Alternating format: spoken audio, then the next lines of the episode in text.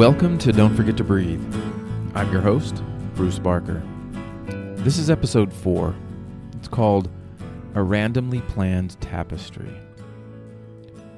You know, I believe that during the course of our lives, both individually and collectively, our daily activities, experiences, and relationships are woven together to eventually form an amazing and complex tapestry, our very own life's tapestry.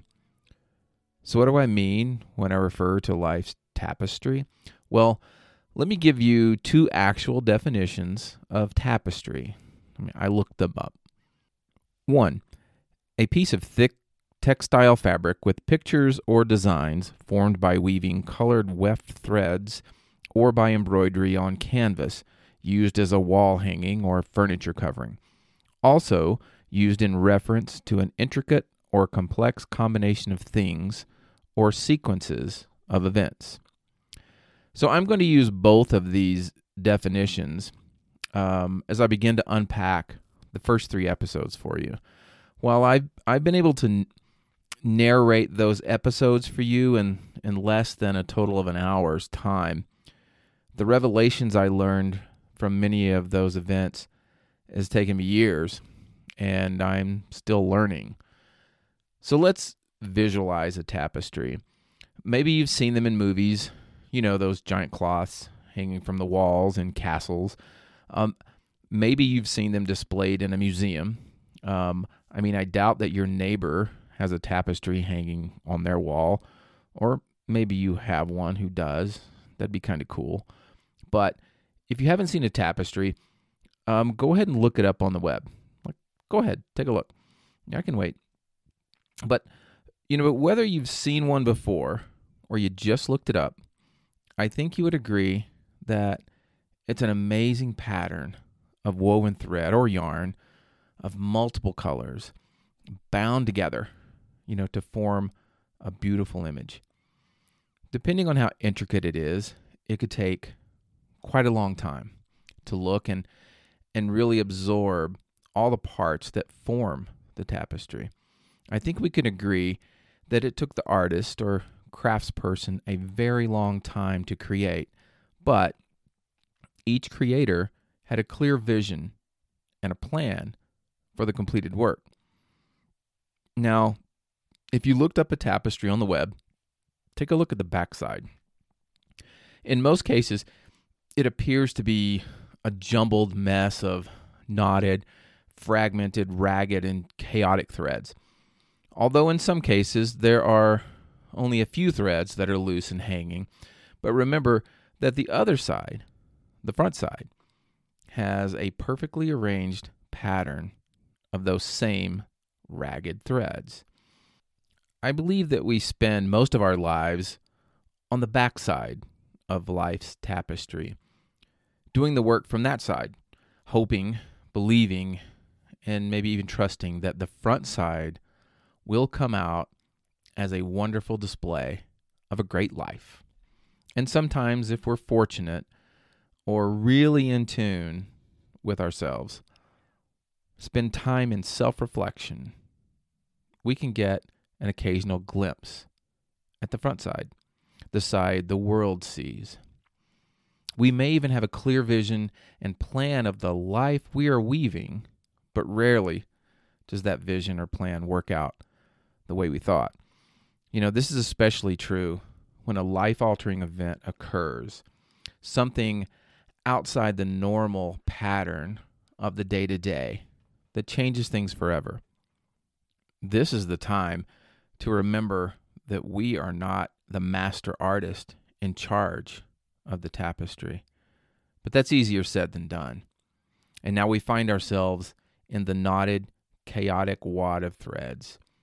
At least that's where I found myself after my daughter died. I could not possibly see the other side of the tapestry. I could not see what had already been woven.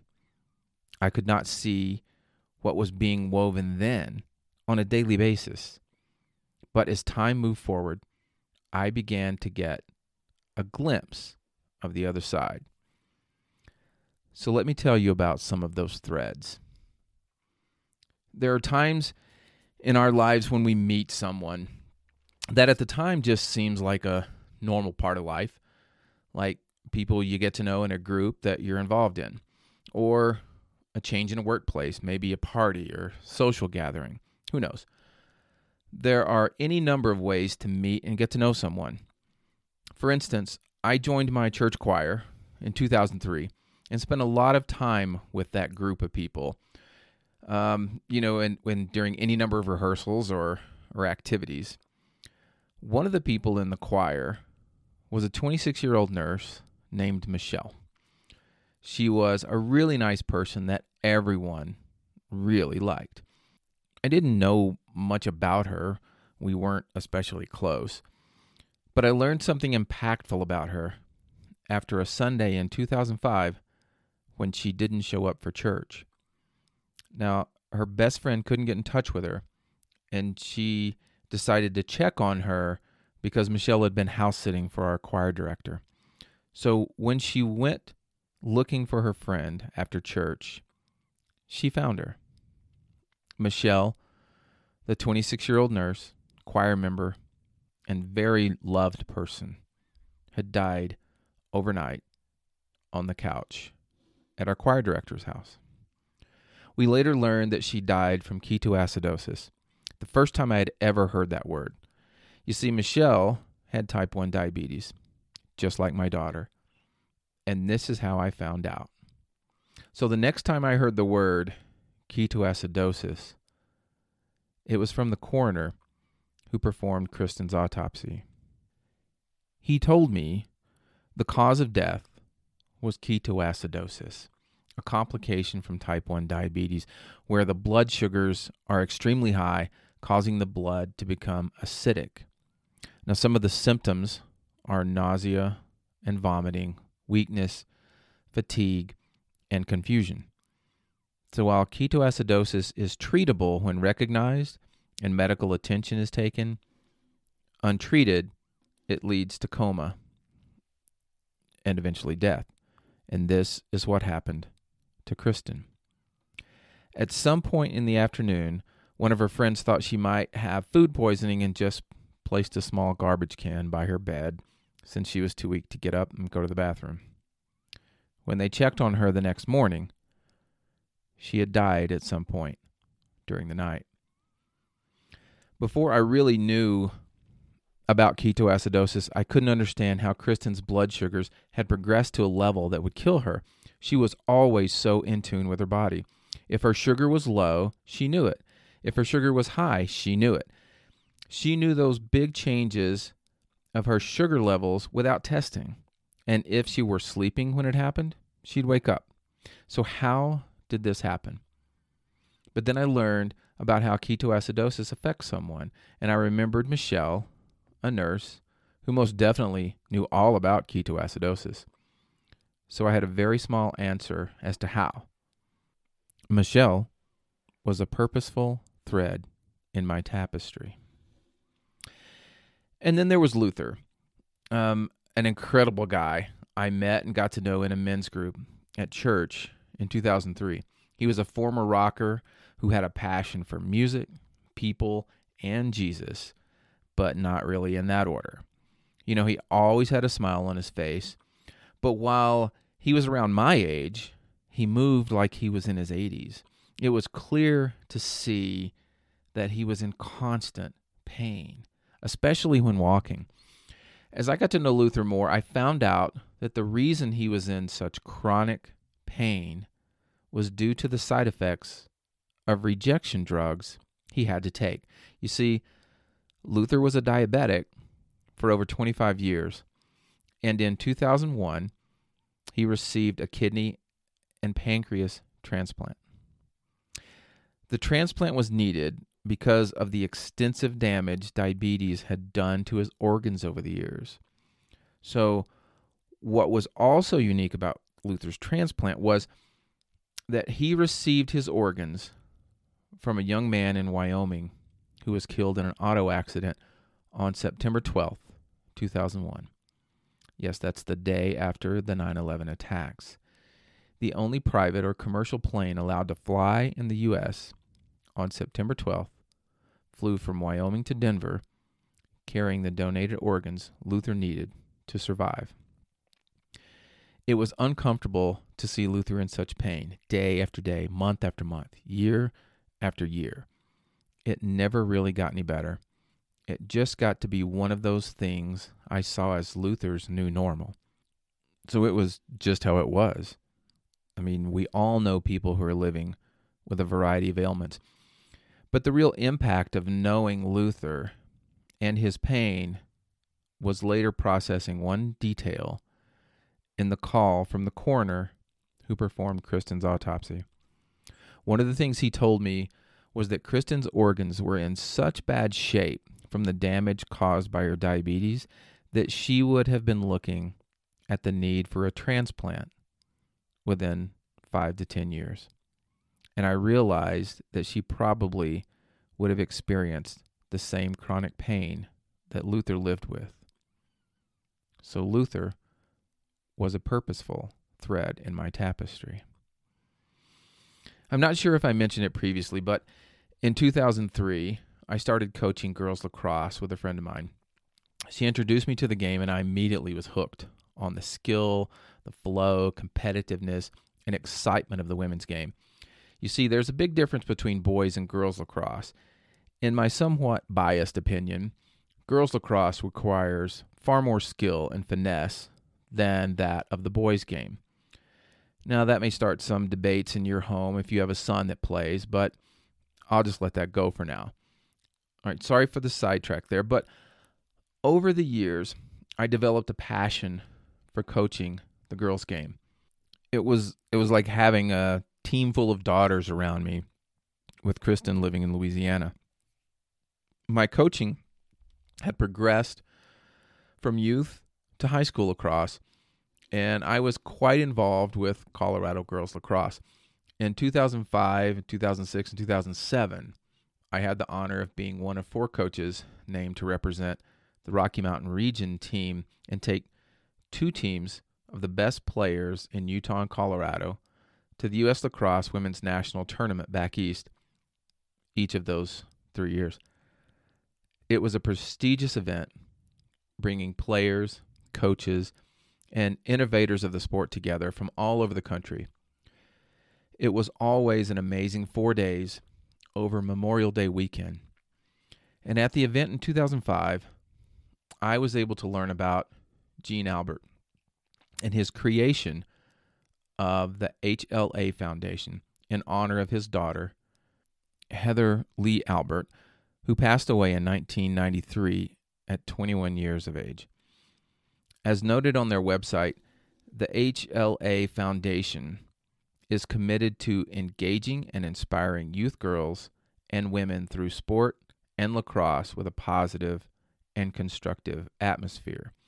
He created the Heather Lee Albert Award given to an outstanding player at the tournament.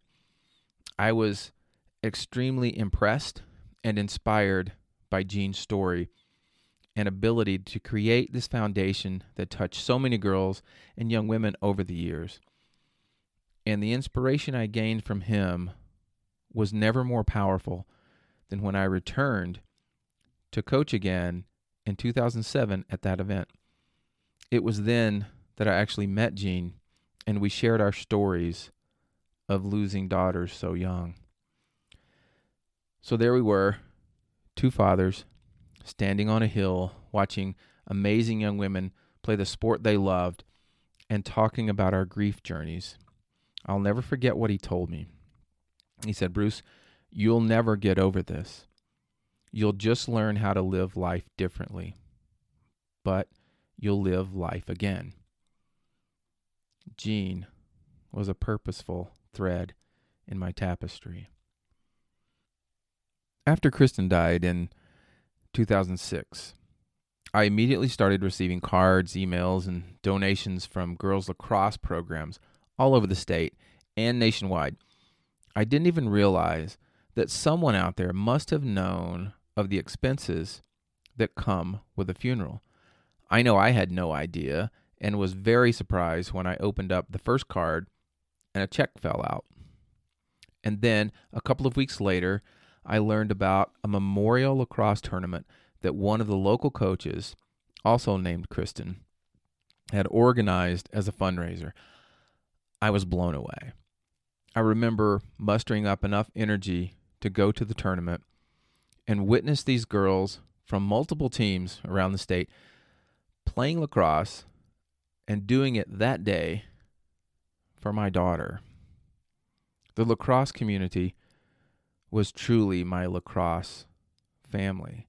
The support I received from countless players, coaches, parents, leaders, and legends of the game carried me through those first few months of agonizing grief.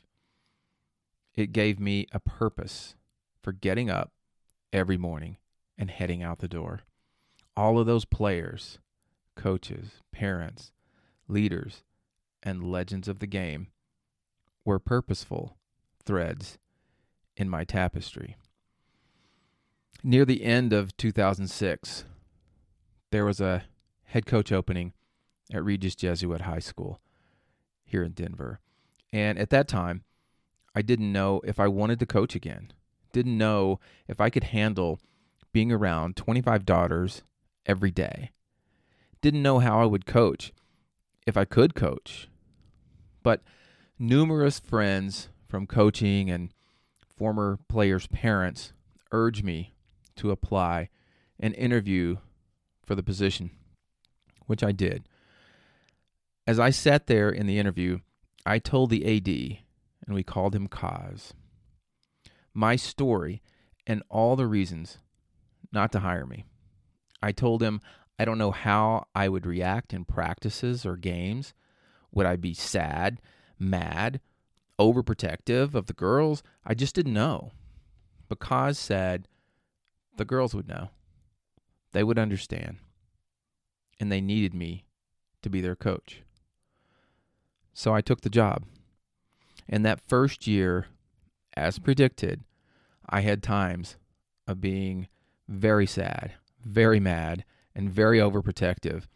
It was an emotional season, and those girls carried me through that year. They were so understanding, inspiring, and made me so proud to be their coach. And their parents were amazing, so incredibly patient and supportive. There was one particular parent who asked me to lunch to get to know her daughter's new coach but also to share her story since she knew mine. Olga had such empathy as she learned more about my story and journey. She then shared one powerful, life changing event in her life. She told me about the moments when she stopped breathing after a surgery several years before and the experience she had until she was revived.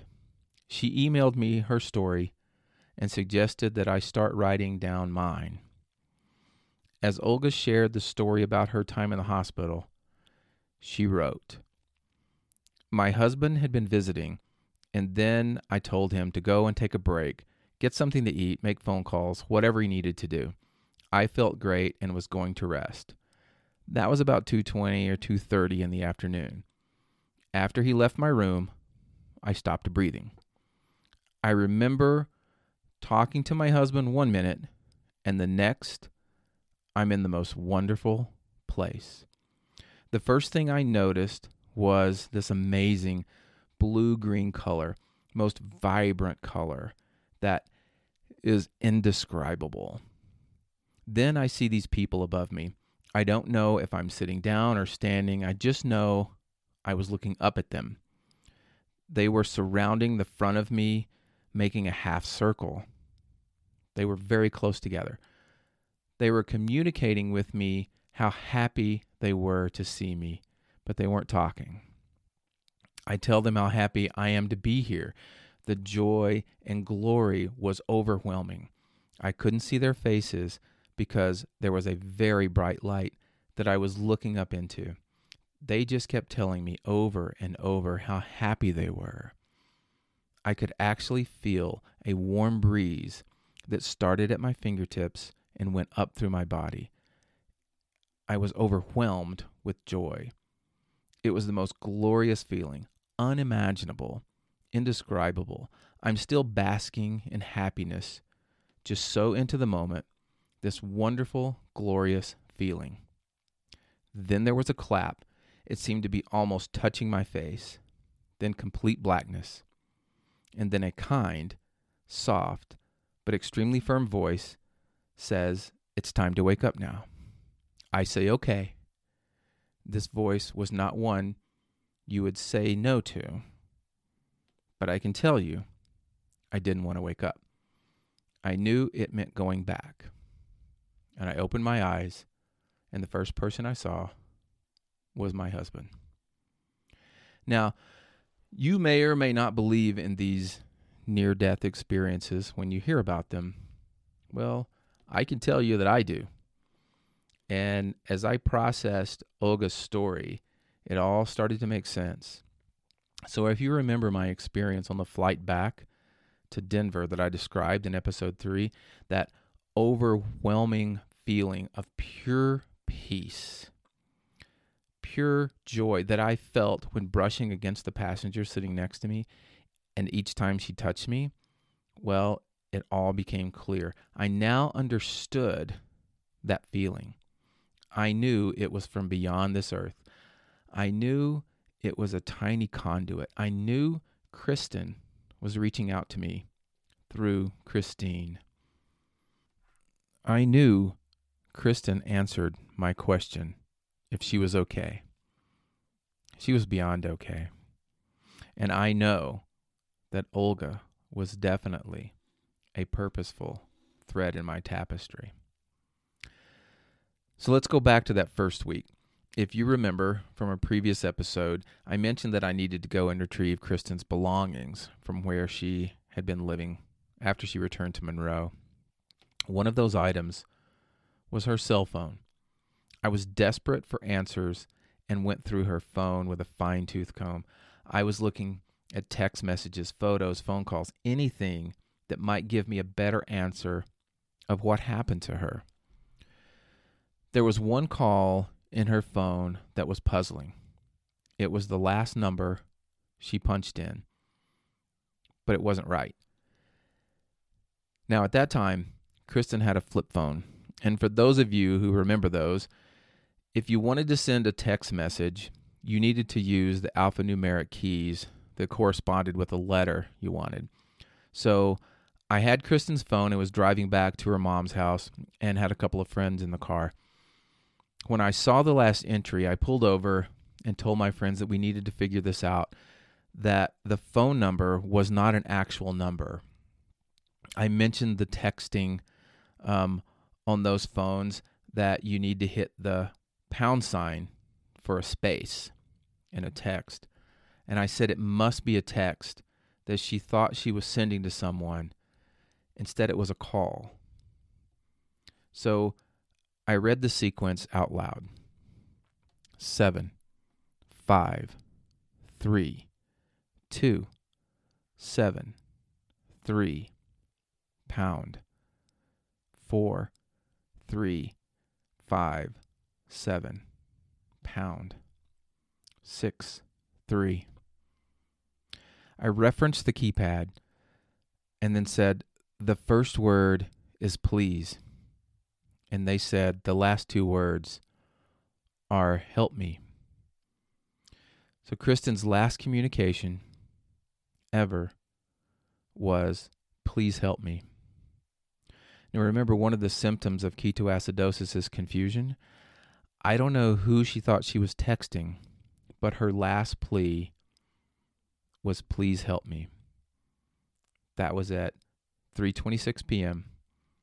on July 24th, 2006. And Kristen fell into a coma and died sometime before the next morning. But her plea did not go unanswered. So it was many months later, after processing all of the various interactions and experiences, that I was starting to get a glimpse of the front of my tapestry. It was a time that I referred to as bittersweet surrender.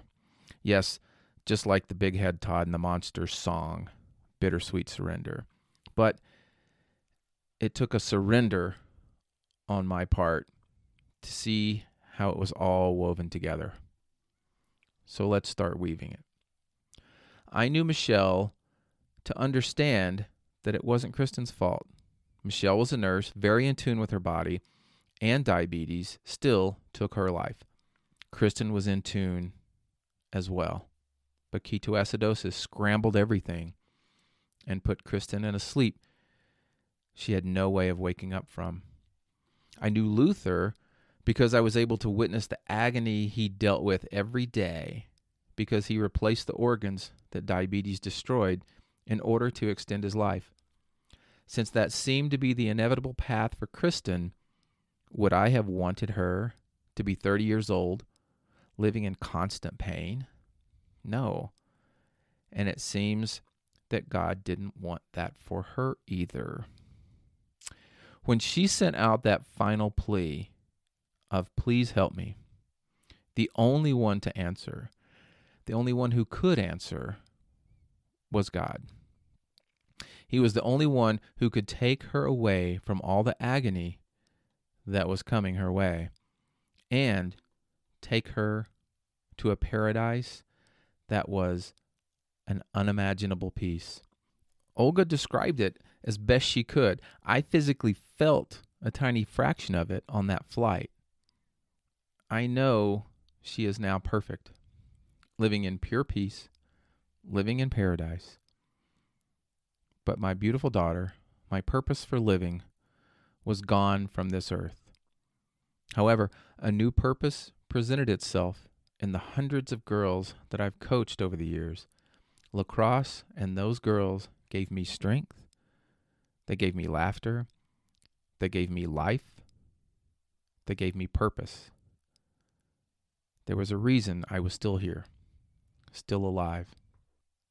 While I now know all of this, you might ask me if it takes the grief away, if I'm over the loss. The answer is no. I'll never be over the loss, and the grief will always be part of my life. But as Gene Albert told me, I'll just learn to live life differently. And if you've lost a child, so will you you might be in the middle of a very messy, chaotic nest of threads. But on the other side, out of your current sight, there is an amazing tapestry, your life's tapestry. Keep pushing through until you get a chance to see what everyone else sees when they look at you and your life's journey. Your purpose may not be clear or even visible right now, but it's there You'll find it. Trust me on that one. Next time, I'll talk about what I thought was going to be the year of firsts, but it turned out to be years of firsts. I'll explain that next time. If you want to reach out to me, I just set up a Facebook page today. Interestingly enough, today is World Diabetes Day. But anyway, you can find the page as Don't Forget to Breathe podcast or um, at DFTB podcast. Or you can email me directly at bruczilla at yahoo.com. That's B R U C Z I L L A at yahoo.com. Let me know your story ask a question. Hopefully, I can help. So until next time, thanks for listening.